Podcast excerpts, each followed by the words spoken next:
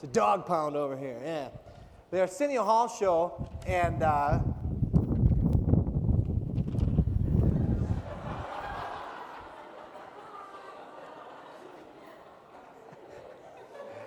I've had way too much caffeine in the last, uh, sorry.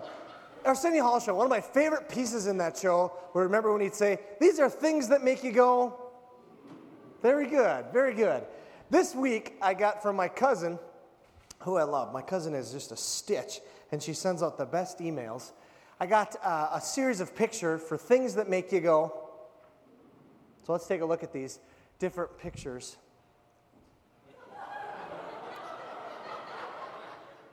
That's a good one, isn't it? It's one of those things how English didn't quite translate, you know? I, I cannot, I cannot for the life of me figure this one out. What in the world? Yeah.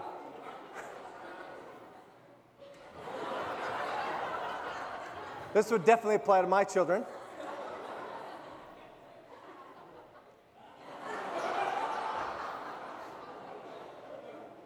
This is great. This is classic. Illiterate, write, write. It doesn't just say get someone to write for you, it says write for free help. Nice, nice. I don't know if you can see it there, but.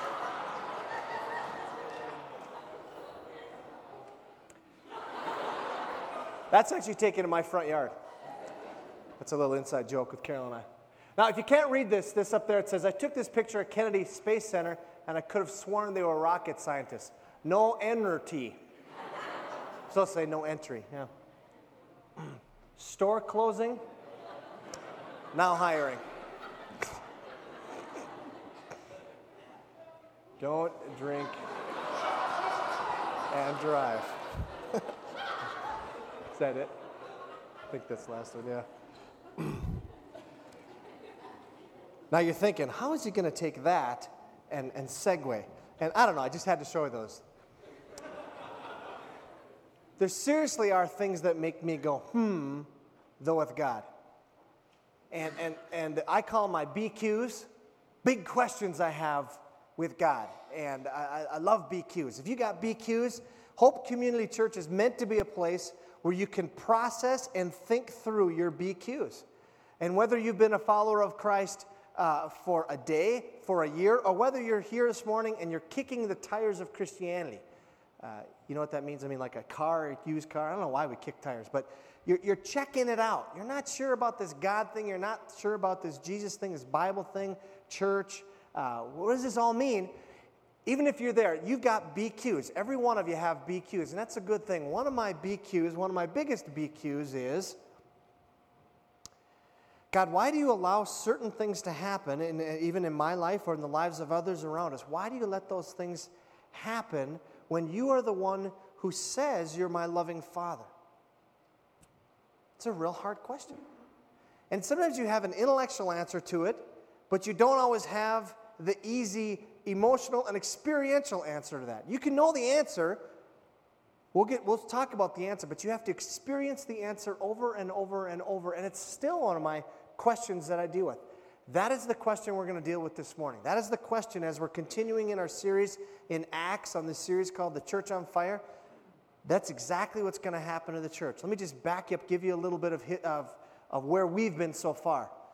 Um, the church has started. Jesus ascended. The church started by Peter preaching, and many, many, many people 3,000 in a day, and then a couple more thousand. And this thing just got out of hand. There were just people everywhere and they met right on the temple grounds. I mean, it's a dangerous place to be, right on the temple grounds.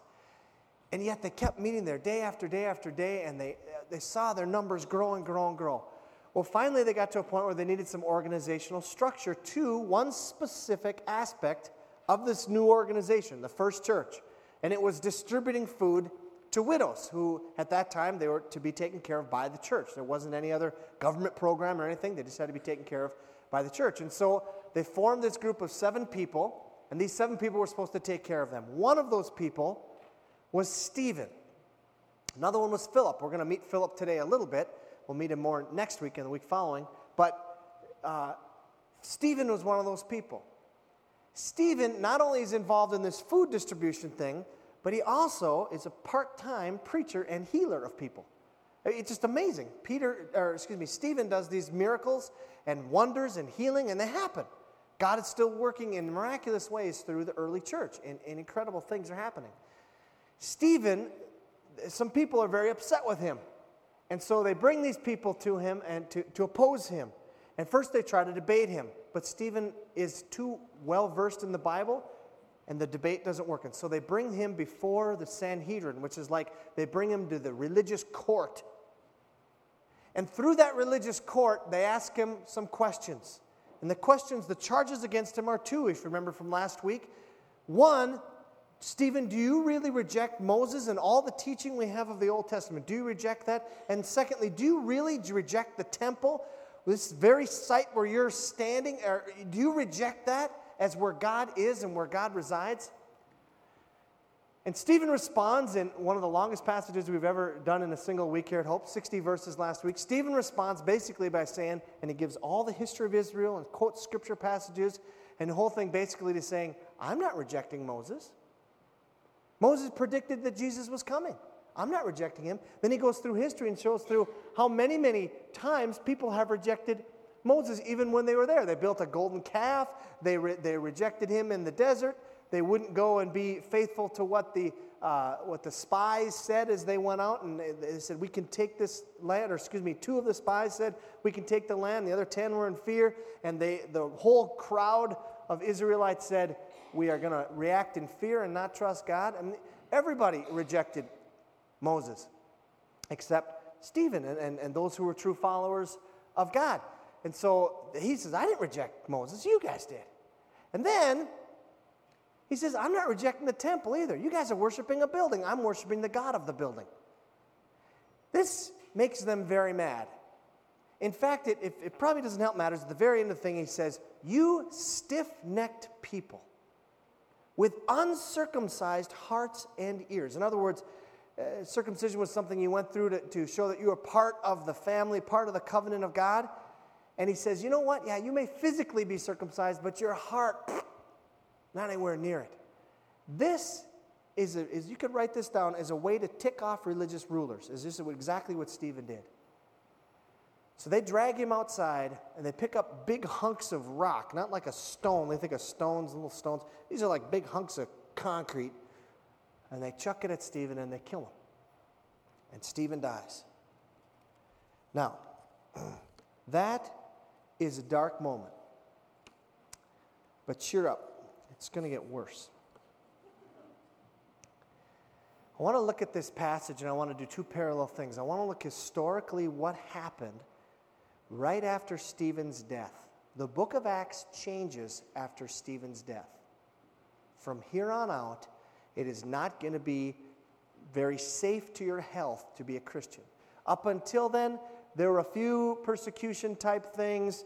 They were once beaten, they were arrested, they were, but the people were by and large for them. At Stephen's speech and at Stephen's death, things change.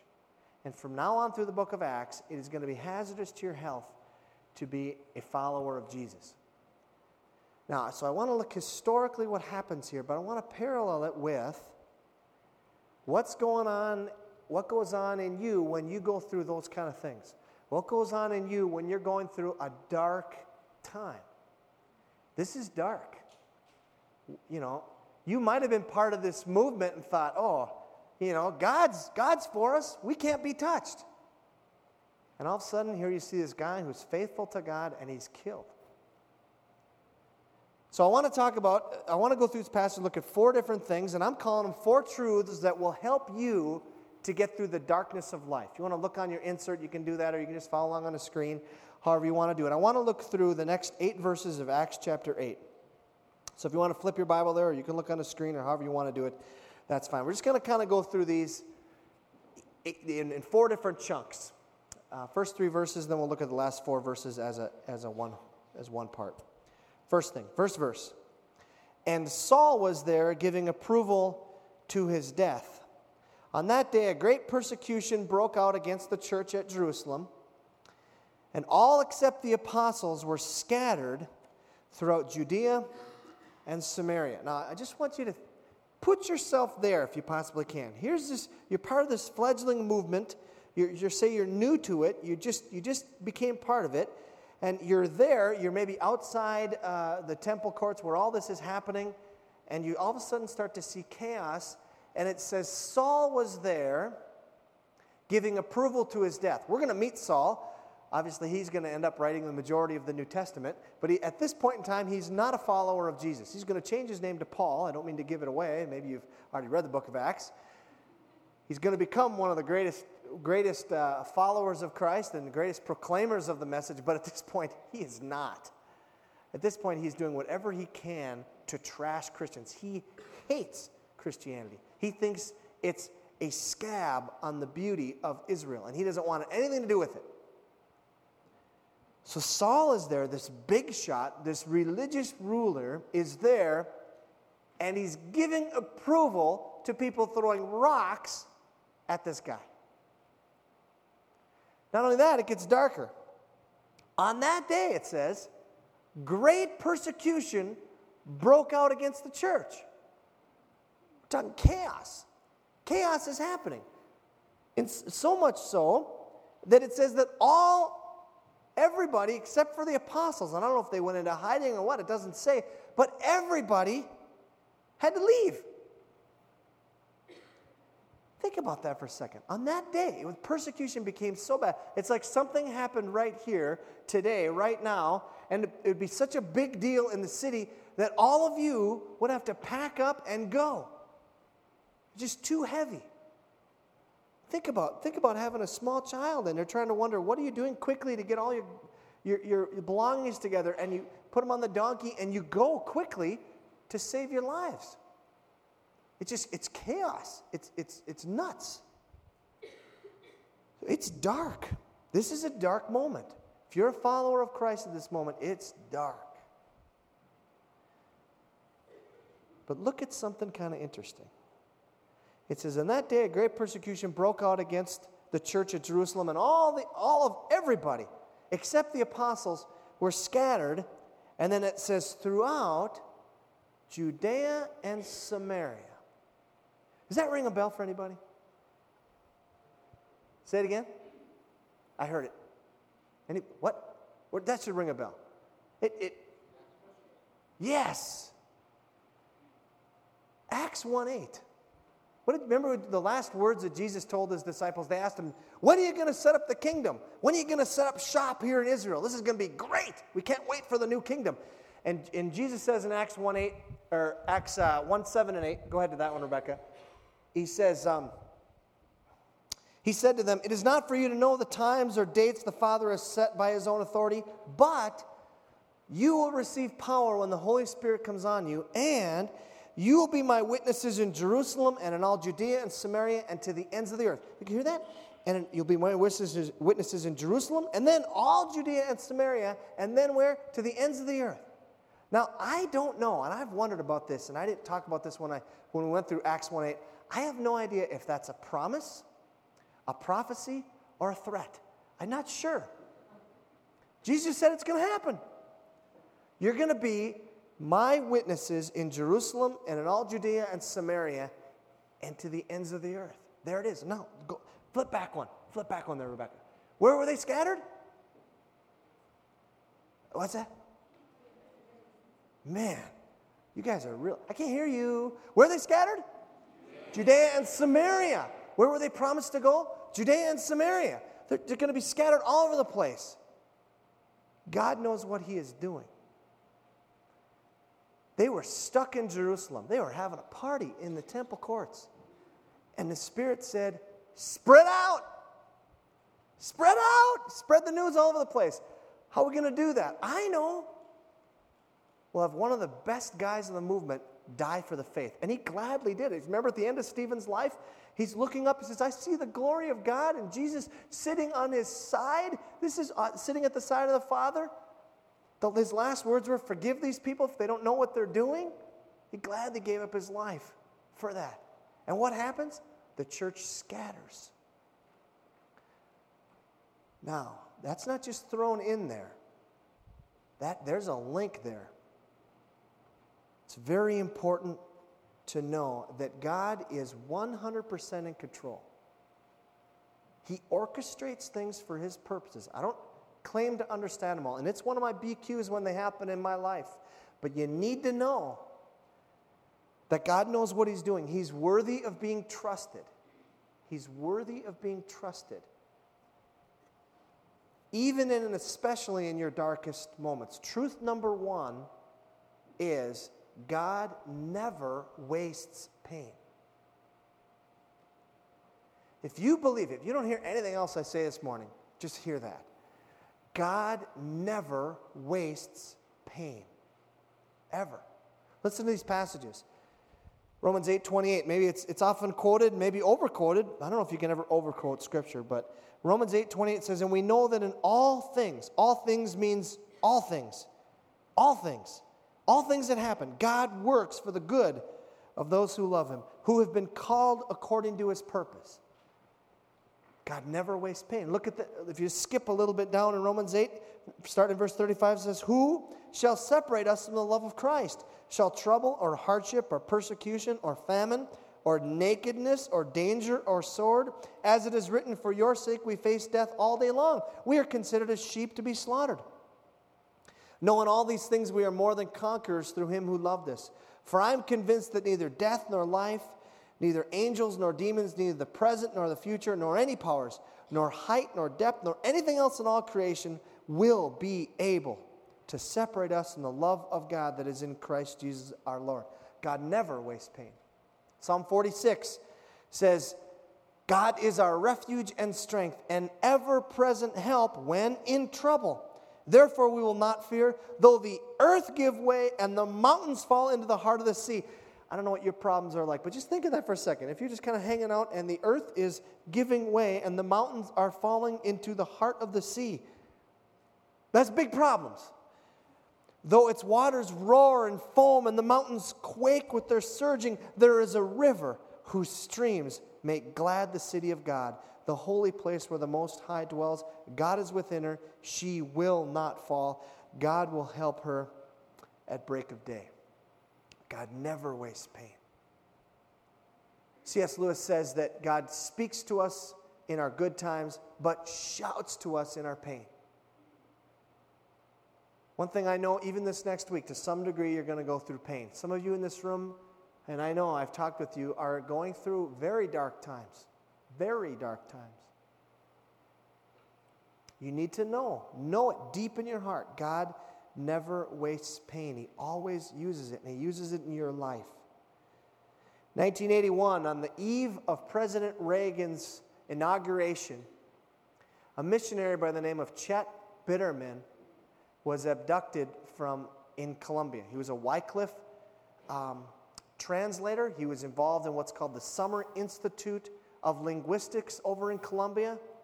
He was there. He had made a prayer before he had went there, when he was 28, he prayed, Lord, the tribe that's the most remote, the most difficult to reach because of its location and culture, the tribe no one else might select because of those reasons, Lord, if it's okay with you, that's my tribe. Got to be, remember we talked a few weeks ago about dangerous prayers? That's a dangerous prayer. God answers that prayer. He's abducted January 19th, 1981 A group called M19 uh, abducted him and they gave a note. And the note said this Chet Bitterman will be executed unless the Summer Institute of Linguistics and all its members leave Colombia by 6 o'clock p.m., February 19th. Wycliffe and every mission agency all have policies on this. Every foreign agency has the same policy you don't budge. And so they didn't budge. Brenda Bitterman and two little children, his wife, waited 48 days. On March 7th, the terrorist shot Chet Bitterman through the heart, left his body on a bus. The organization came to 100 missionaries in Wycliffe, and they said, Obviously, this is a dangerous place for you to be. What do you want to do? All 100 said, We want to stay. And in fact, they had 200 applications to take Chet Bitterman's place. God never wastes pain, God uses it for his glory. Second thing, second verse. Godly men, in verse 2 now, godly men buried Stephen and mourned deeply for him. Now, this is after the persecution broke out, obviously. They're still there, and they give him a funeral. They buried him, and they mourn for him. Now, think about this for a second. Everything is going hunky dory. Everything is going hunky dory in your life here at the church. You're just part of it and you're having a great time at the temple courts. You're meeting every day, and oh boy, we have such a great outreach program. We have such a great widow feeding program. We've got all the great programs here at this church. And one loudmouth has to go off shooting his mouth.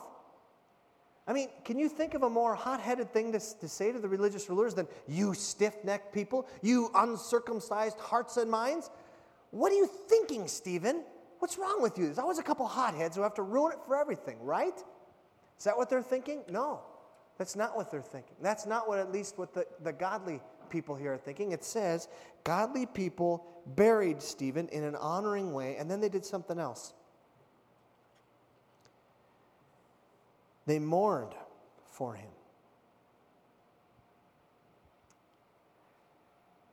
They mourned for him.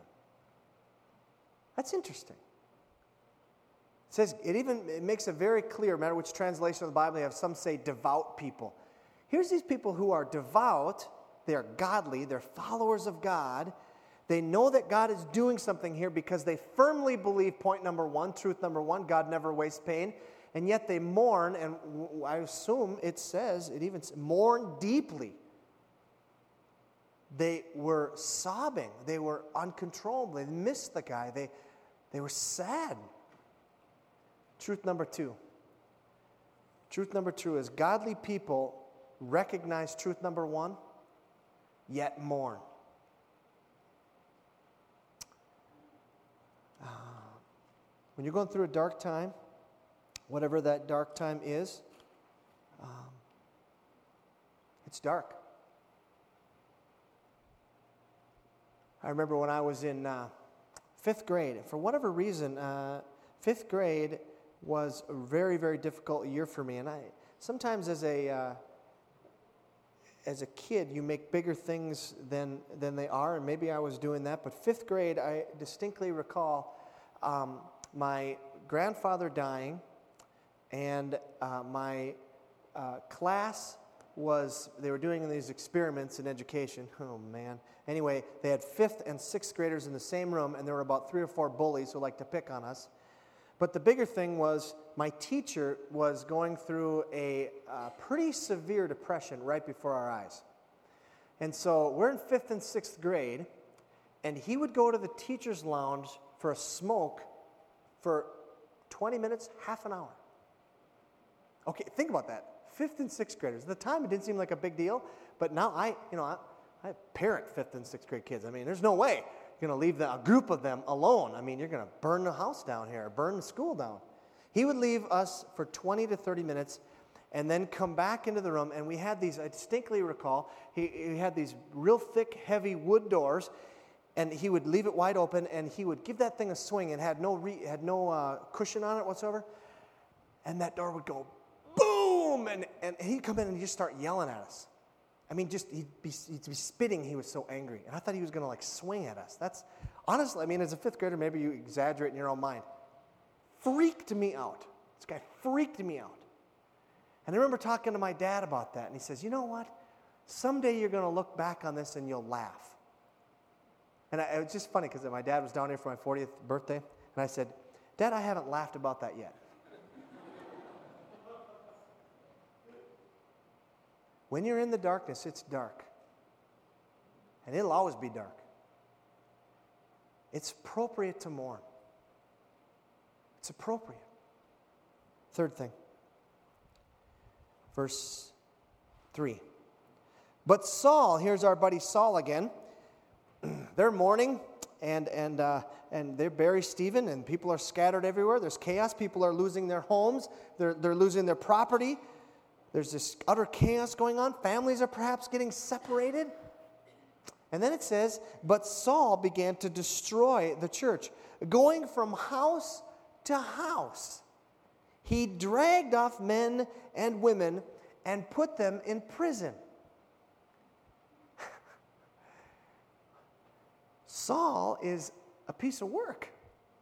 He is zealous to ruin this thing and to root it out. So, what does he do? He goes from house to house and he finds people. I don't exactly know how he finds out they're followers of Christ, but if they are in any way, shape, or form, they're wearing a Chinese shirt that says Hope in China or something, they, they grab them and they put them in prison. Truth number three is it usually gets darker before it gets lighter. It's already bad. It's already bad.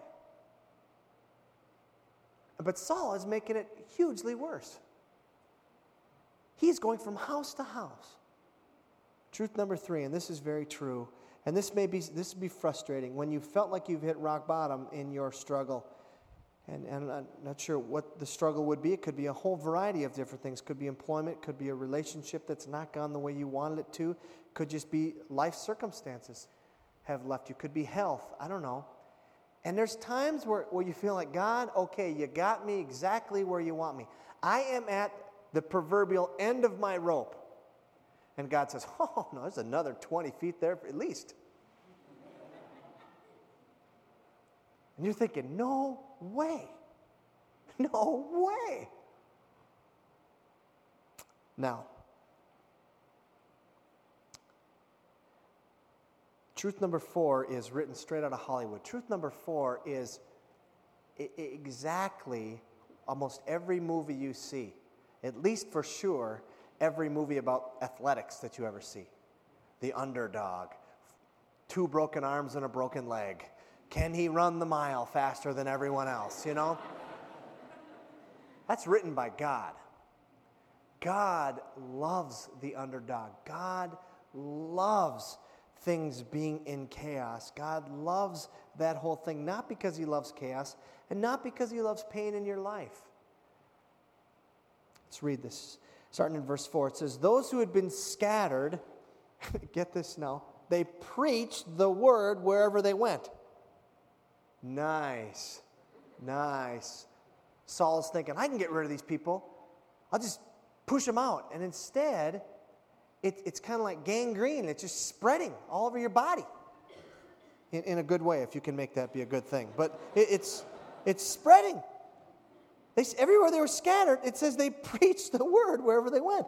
Philip, one of the guys who was a contemporary of Stephen, he was one of the seven guys that was chosen to help out in this, this uh, widow food distribution. He went down to a city in Samaria. Stop right there. Samaria is Scumville. Samaria is the wrong side of the tracks. All right? Samaria, Jews and Samaritans did not get along. Philip says, I know. I'll go to them. He goes down there, and what does he do? He proclaimed the Christ there. When the crowds, and crowds are around Philip, when the crowds heard Philip and saw the miraculous signs he did, they all paid close attention to what he said. That kind of goes without saying, right? Guy's doing miracles. It's like, what do you have to say? Right? You just would. With shrieks, evil spirits came out of many, and many paralytics and cripples were healed. And check out this last verse. So there was great joy in that city. You see the contrast? What happens when they bury Stephen? Mourning. What happens as a result of it? Great joy in that, in that city. 1985, I was part of a summer training program, is what they called them with the navigators, and I went down to Indiana.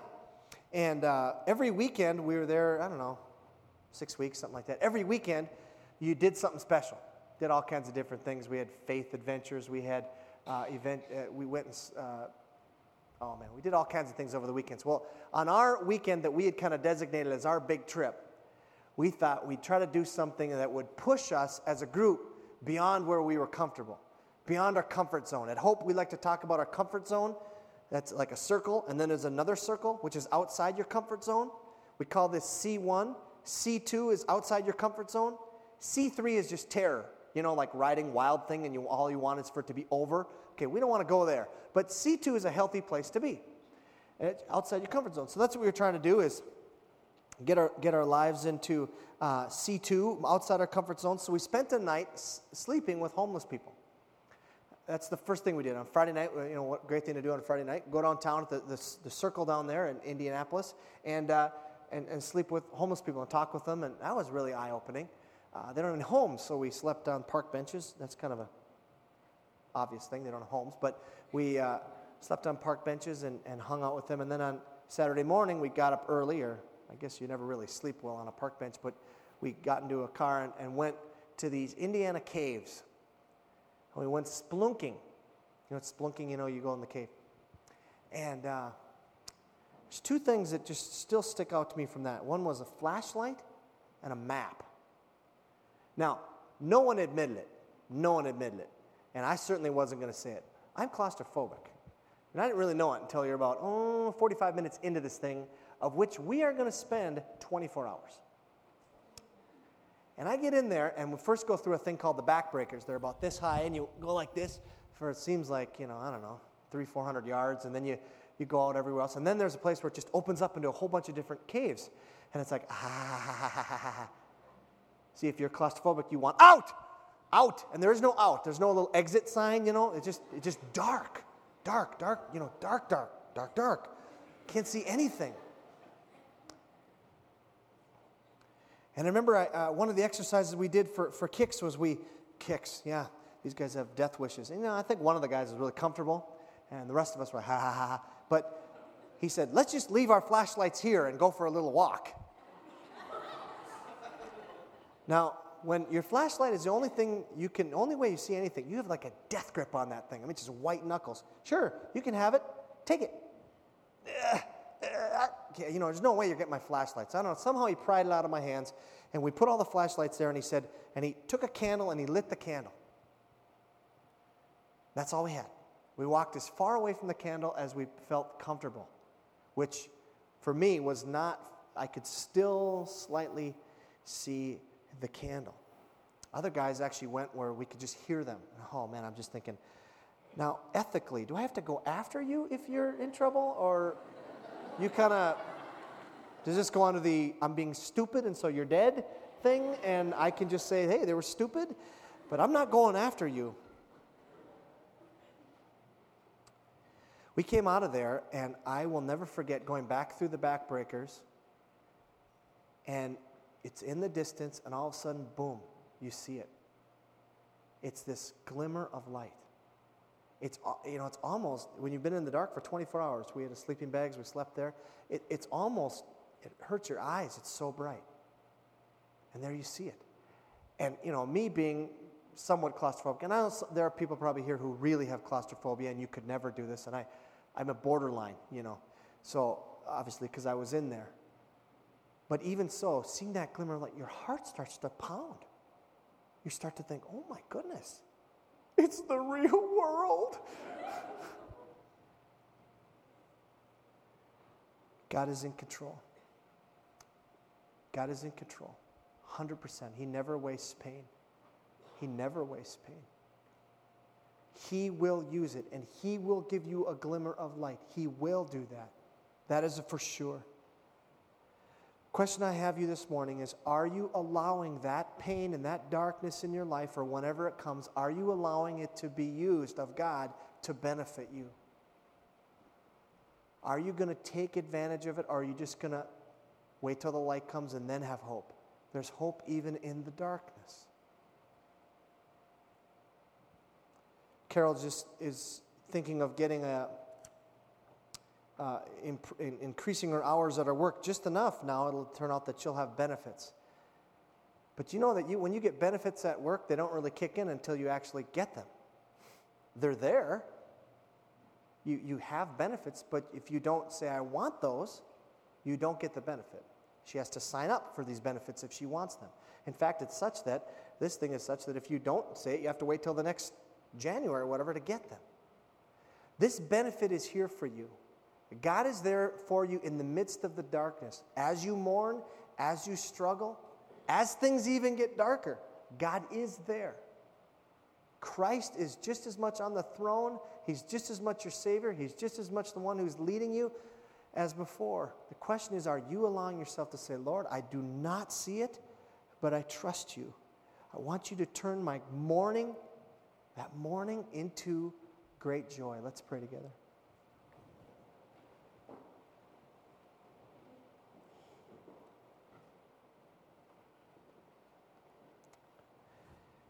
God, you are the master physician. You're the physician of our hearts. You're the one who knows exactly what you're doing. You know exactly how long each one of us needs to stay in the cave in order for you to do the work in our lives that is necessary. So when we see that light, we'll have that great joy. God, I want to pray right now for people in this room who are in that cave and don't feel like they have a flashlight or anything. I just want to pray right now for them, Holy Spirit, that you would comfort them, that you would encourage them, that you would make them to be the type of people that you want them to be as a result of this pain. God, we know you don't waste pain.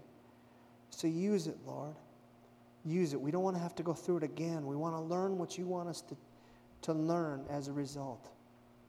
God, will we be people who know, though, that our God reigns and our God is the one who does bring light and brings joy in the midst of the pain. We would never be ones who would shake our fist at you or demand of you that you remove the pain.